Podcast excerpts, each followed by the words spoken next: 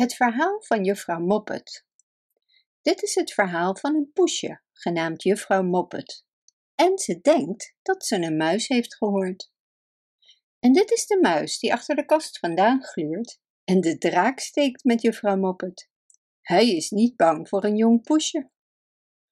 Dit is juffrouw Moppet die net te laat springt. Ze mist de muis en slaat met haar poot tegen haar eigen hoofd.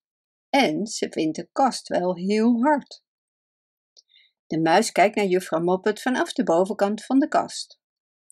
Juffrouw Moppet bindt een stofdoek om haar hoofd en gaat voor het vuur zitten.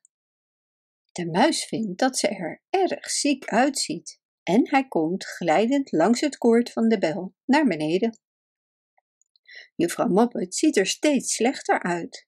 De muis komt een beetje dichterbij. Juffrouw Moppet houdt haar arme hoofd in haar poten en kijkt hem aan door een gat in de stofdoek. De muis komt heel dichtbij en dan ineens springt juffrouw Moppet op de muis.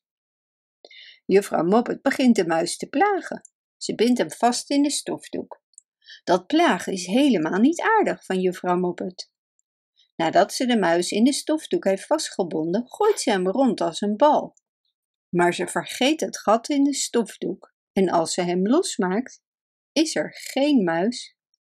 De muis is snel uit de stofdoek gekropen en weggelopen. Hij maakt een dansje op de bovenkant van de kast. Lees, download en print dit verhaal op ririro.com/nl